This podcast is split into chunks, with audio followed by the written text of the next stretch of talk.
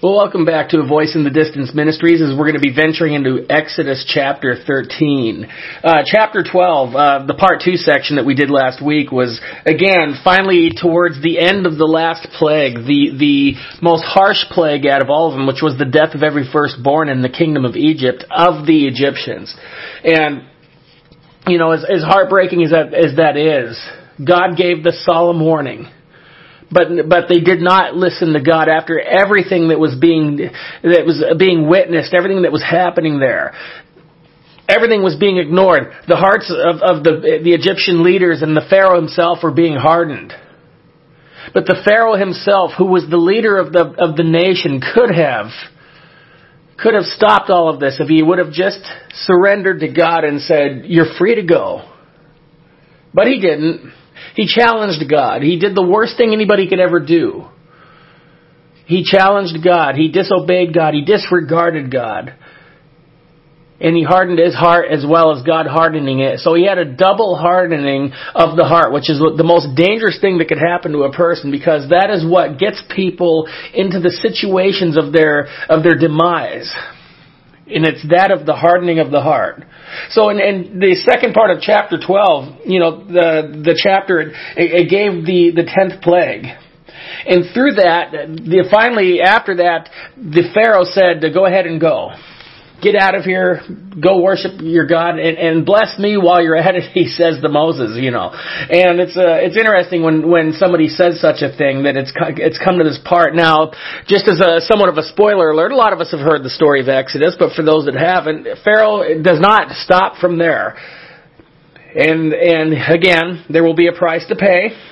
But what we will see here in in this is. Um, is again God moving them once again. The previous chapter was called, called God Will Move You. And and during that time after the um, after the last plague that had happened with the firstborn being dead throughout the kingdom, the people were now on the move.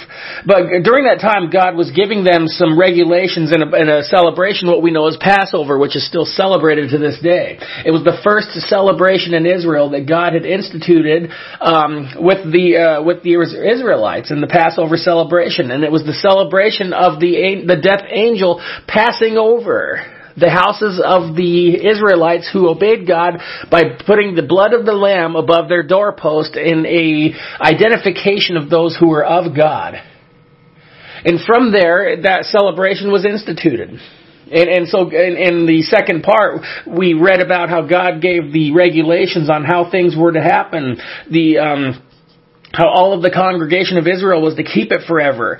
And, and you know, uh, if anybody, if a, if a foreigner wanted to celebrate it, then may they be circumcised and, and become as one of us in order to uh, celebrate it. But this was a celebration that was instituted to the Jewish people of the Israelites that God had commanded for them to go ahead and, and uh, celebrate this Passover feast. So now we're going to see again in, in this chapter 13 we're going to see again uh, some um, some other feasts that are to come up. We're going to see the uh, the law of the firstborn and then the wilderness way, where the journey really starts to begin.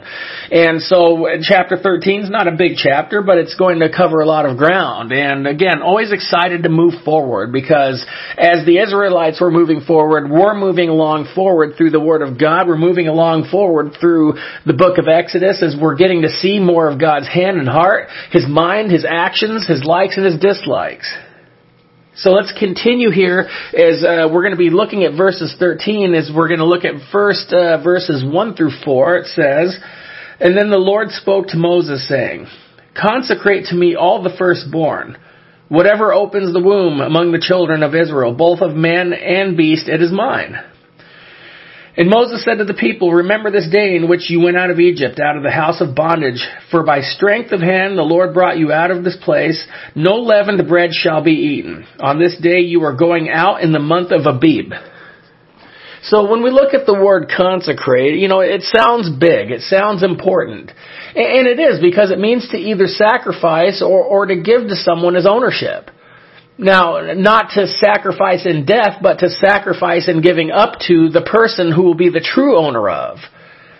Now, in the book of 1 Samuel, there was a very godly woman named Hannah. And uh, this woman was barren. She could not have children. And in Israel, it was one of the greatest gifts in life to have children, and it was also believed that if you couldn't have them, you were you were cursed in some way um, for whatever reason. That was the outlook of the of the ancient Israelites. That if you could not bear children, you were looked at as a form of what did you do wrong or what did your family members do wrong. Well, Hannah prayed to God in tears one day to have a child. And if she could, that she would consecrate, she would dedicate that child to Him. Well, God answered her prayer. And at a young age, after having Samuel, her, her son, okay, the God, the, the son that God gave to her, she took him to the temple or to the tabernacle at the time to be raised up by the high priest at that time. And her son would be one of the most blessed prophets in the Old Testament. He would be the last judge in Israel during the time that it was ran by judges, as we know as Samuel. And all children in a household, okay, all children in a house were, uh, household were blessed. But you see, the firstborn was simply dedicated to God as a gift from God to have a child. And then it was a gift to God in the dedication of the firstborn child and it was on the month of Abib. And, and our calendar, it's about the time uh, of the end of March to the beginning of April. So in the last plague that was avoided by the Pharaoh of Egypt, that was the firstborn in the Egyptian kingdom.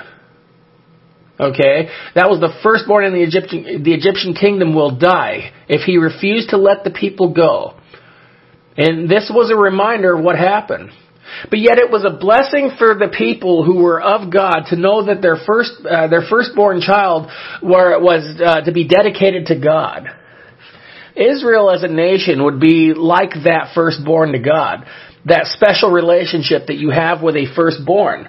You know, okay, this Exodus, was a gift to the people, getting them out of the area, not just because of slavery, but also because of the influence uh, that Egypt, okay, uh, that Egypt had, because Egypt then was a picture of the world. Egypt was considered like the sin city of the day. It was it was very influential, like big cities or or countries of power that can be. And sometimes we become comfortable in places. We become comfortable in cultures. But we will see that God will institute a new system of worship and standards for them once they were out of Egypt. See, it's not just about taking someone out of a place, but taking the place out of them, out of that person. And we look at uh, the place of Succoth where they ended up. Succoth was a first stop. And Succoth means uh, dwelling places uh, it, uh, the Succoth, it was like a, uh, a campground where there's areas to pitch a tent, uh, kind of like where you would go to a campground where there's uh, fire pits ready for, for use. And this is where God brought them for the start of a new beginning. And I, I talk to people from different places, and, and they say that to pray for their pray for their town or or their state because of the influences that are surrounding their children, or maybe even them as an adult because people of all ages get wrapped into stuff for the sake of coexisting. It's kind of that go along to get along, I suppose. But unfortunately, some do not get to go along or get along when they have fallen prey to the death trap of their area. Because God must be in the center of all things. If you're going to make it, no matter, you know, how good or bad the place is, God must be in the center. So let's take a look at verse 5 through 10. And it shall be when the Lord brings you into the land of the Canaanites and the Hittites and the Amorites and the Hivites and the Jebusites, which he swore to your fathers to give you a land flowing with milk and honey, that you shall keep this service in the month. Seven days you shall eat unleavened bread, and on the seventh day there shall be a feast to the Lord. Unleavened bread shall be eaten seven days, and no unleavened bread shall be seen among you, nor shall leaven uh, be seen among you in all your quarters. And you shall tell your son in that day, saying, This is done because of what the Lord did for me when I came up from Egypt. It shall be a sign to you on your hand and as a memorial between your eyes, that the Lord's law may be in your mouth, for with a strong hand the Lord has brought you out of Egypt. You shall therefore keep this ordinance in its season from year to year again, you know, it's amazing to see what God uh, implemented so many thousands of years ago, leading them to a land of milk and honey, and and that was a term for uh, of rich resources. Uh, it wasn't literally milk and honey, but it was a term for rich resources. you know, there was a lot of places that had rich resources back in the day, but they had many problems, okay, morally, spiritually, etc. Sodom and Gomorrah was a place with all of that, and then some. But then it was destroyed by fire as God had enough of what was going on there. So Canaan, the, the promised land, what we know as Israel, Canaan was a place of wickedness and, and vile practices that even some people who were pagan themselves would say, man, that, that's horrible, the things that were going on over there. But we take all these people, these, these tribes, Hittites or Amorites, Jebusites, they were wicked, they were vile. The, you know, the things that they did to each other were just detestable. And God said, I'm going to clean house. I'm going to revamp the land and it will become prosperous. And, and today it is one of the highest producing fruit and produce growing areas in the East. Because there, to this day there's still resources in abundance in the region. This tiny little country, this, about the size of the state of New Jersey in the United States, has supplied a large majority of produce in that area. And then I found out as of late, uh, they actually became water dependent for life because they actually figured out how to uh, water from the Mediterranean Sea to fresh water, uh, as well as reclaimed water into fresh water. So they are blessed. To this day, this is what they're doing. And the form of milk and honey is seen from thousands of years. But with the blessings, there was a requirement. And that was just remember and take the day of celebration on Passover and, and celebrate the deliverance from, uh, from slavery. Celebrate the mighty hand of God. Because the, the Jewish leaders and others years later took what God said about the sign to you on your head and on your hand. And what they did was they created this special little box. I can't remember the name of it. I probably wouldn't be able to pronounce it very well, but it's a, it's a special little box that was, um, that was on your head and on your hand with a uh, special box holding scriptures in them with a leather strap that was attached to their head and their hand. And it was something they kept on them as a constant reminder with these special scriptures because it was helpful to them to remember keeping such things strapped to them. But you see, God was command, what God was commanding was it to be remembered in them versus on them, okay? In, in their hearts and in their minds. When this was to take place, it was a reminder in their walk of purity. A life filled with uh, joy in the Lord. The Lord allows trials, but brings a sweeter victory some people say that God is purely wrath in their personal outlooks. But we see through His Word and, and in these last couple of chapters that, that He is perfect and He is holy. And He's wrathful when the issues were pushed, but God is long suffering beyond anyone. Because He instituted celebrations, right? How, how neat is God? He, he instructed to tell your children, your descendants, what was done by the mighty hand of God. And it was to continue Right? Praise God for people, praise God for churches that celebrate the things of the Lord then and now, and things to come. Because we worship the, the same God. Uh, though many do not celebrate Passover or the other feasts that were ordained in Israel, we still celebrate God. We celebrate the sacrifice of Christ. We celebrate etern, uh, eternal life to come. Because the Lord is delivering people from all sorts of things. And many are in some sort of bondage, and only God will deliver you, but you must be willing to let the Lord lead as He delivered many as they, as they were obedient. Uh, verse 11 through 16 says, then it shall be when the Lord brings you into the land of the Canaanites, as he swore to you and your fathers, and gives it to you, that ye shall set apart to the Lord all that open the womb, that is every firstborn that comes from animal which you have, the males shall be the Lord's. But every firstborn of a donkey you shall redeem with a lamb. And if you will not redeem it, then you shall break its neck, and all the firstborn of man among your sons you shall redeem. So it shall be when your son asks you in time to come saying, What is this? that you shall say to him, By strength of hand the Lord brought us out of Egypt, out of the house of bondage. And it came to pass when Pharaoh was stubborn about letting us go that the Lord killed all the firstborn in the land of Egypt, both both uh, the firstborn of man and the firstborn of beast. Therefore I sacrifice to the Lord all males that open the womb, but all the firstborn of my sons I redeem. It shall be as a sign on your hand and, and as frontlets between your eyes For by strength of hand the Lord brought us out of Egypt. So when uh, when they were to enter the promised land, there was uh, a law of dedication of the firstborn to God. Why dedicate to God? Because the gifts God gave uh, to us, we dedicate to Him in remembrance of the deliverance to what God did. And and now the donkey and the lamb were brought up. you know, if a donkey was born, it was redeemed with a lamb. Because uh, reason being was donkeys were considered unclean animals. Uh, typically considered that that it was uh, unclean because it was unedible. Uh, so a substitute was offered, and the lamb was the substitute. So redeeming the firstborn child was done by sacrificing a clean animal to God. I'm going to take us into what we uh, relate to in the form that God sacrificed the perfect lamb. Okay, a lamb of perfection that was done once and for all. And, many look at the comparison and will say, and will say, well, Jesus was the lamb and he died for the donkeys. but God's seen us, God's seen us as, as much more. Even if we acted like donkeys in our stubbornness.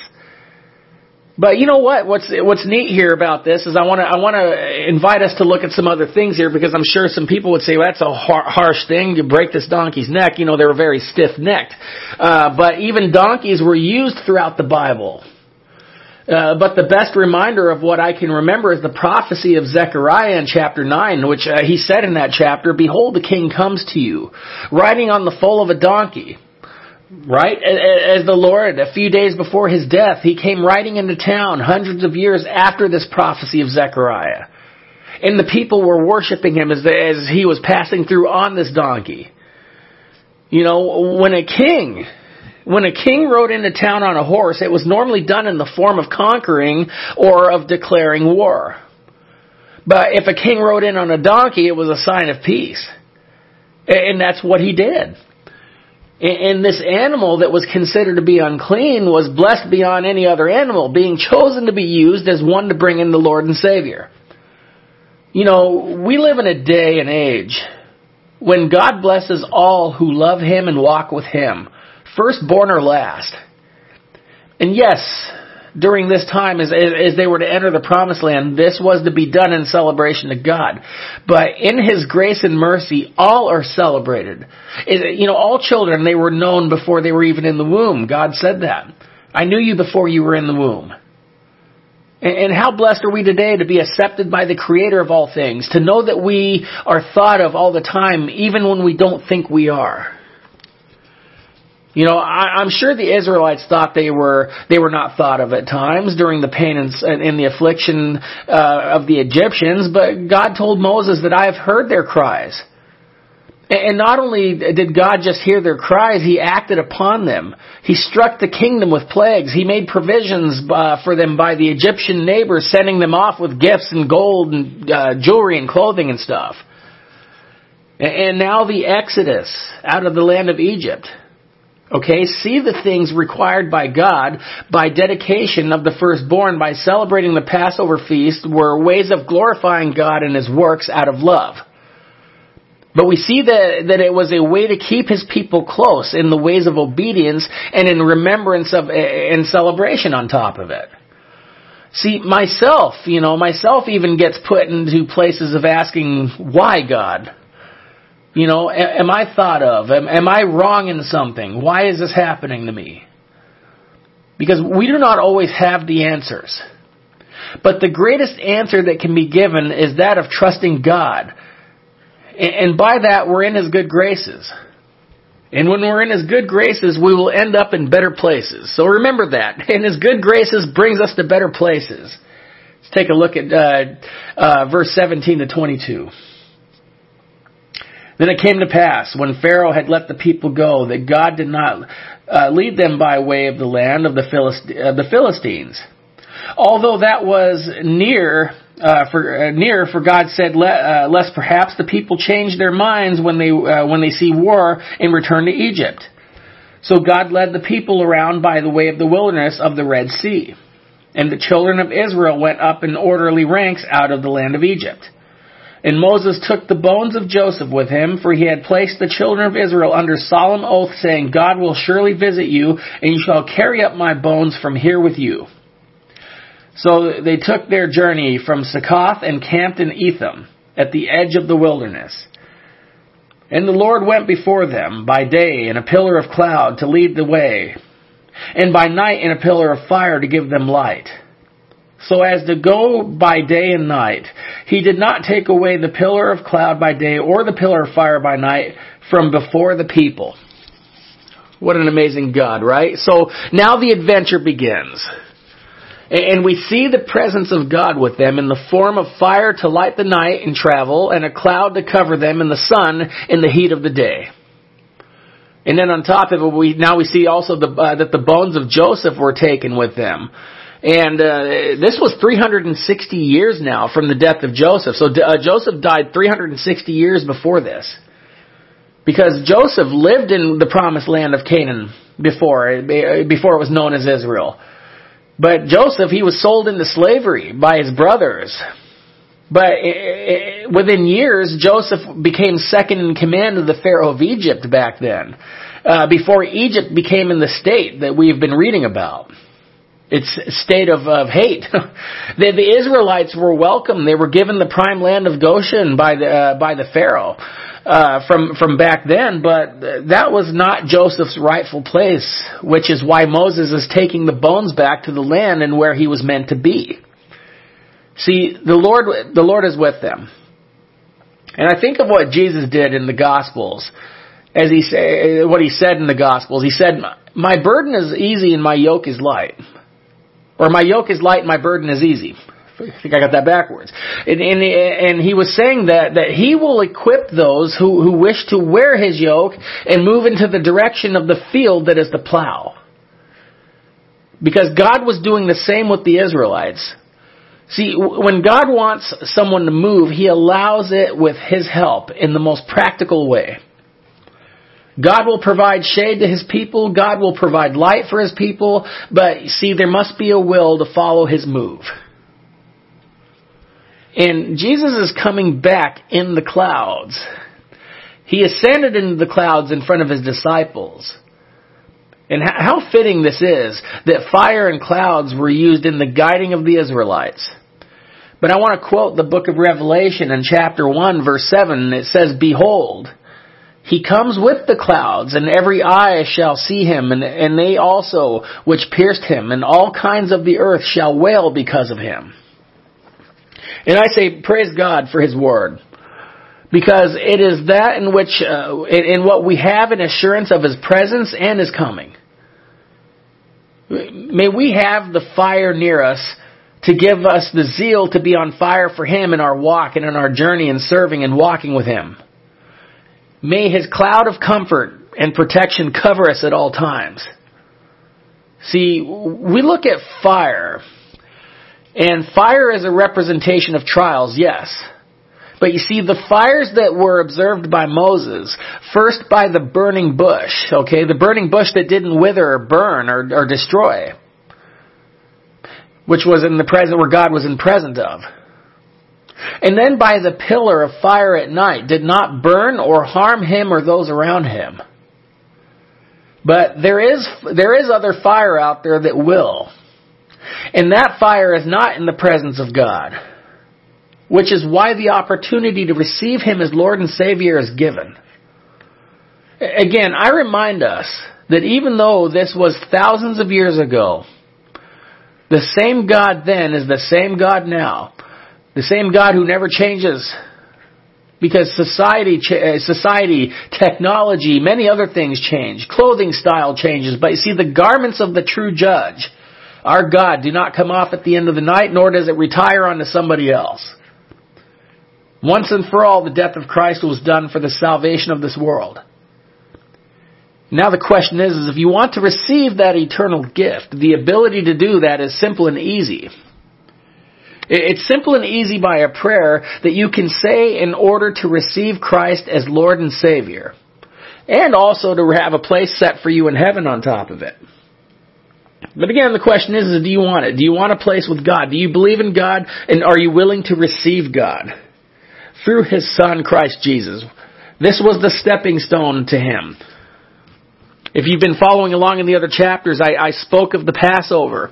And the Passover feast was also another representation of Christ, who also died, who was sacrificed right during the time of Passover. Irony? I think not. Prophecy? Absolutely. Coming true? Already happened. But now that you believe, through the power of the Holy Spirit, the Holy Spirit will, will allow you to to believe and also want to cause you to receive. Do you want to receive the Lord? Do you believe that God will, will deliver you as well? See, the Israelites, they, they, they didn't have it easy. And, and nor do anybody else, okay? Life is not a cakewalk just because we receive Christ. But we have an advocate who, who's, who is there watching us at all times.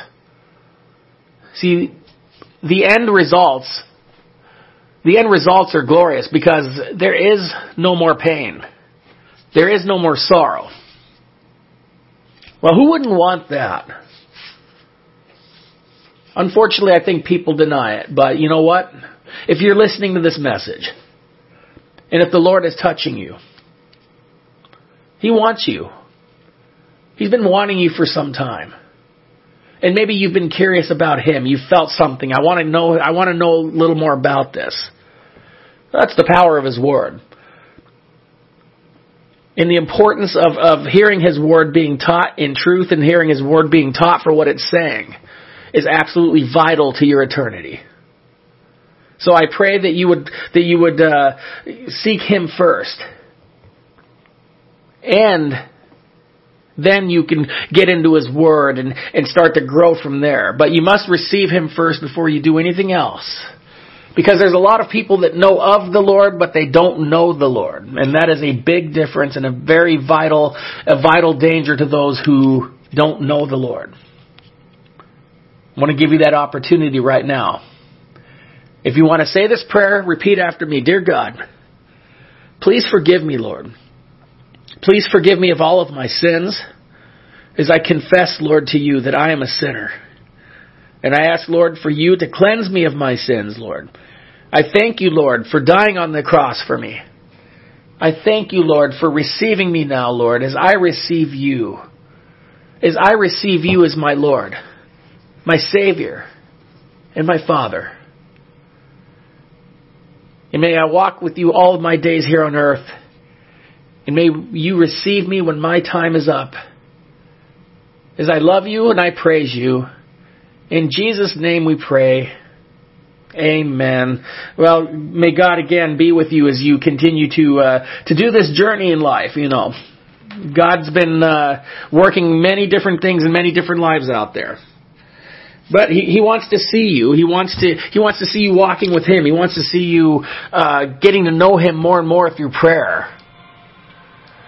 So I pray that, again, through the Word of God and through prayer, through fellowship with others, you're going to experience Him in so many ways.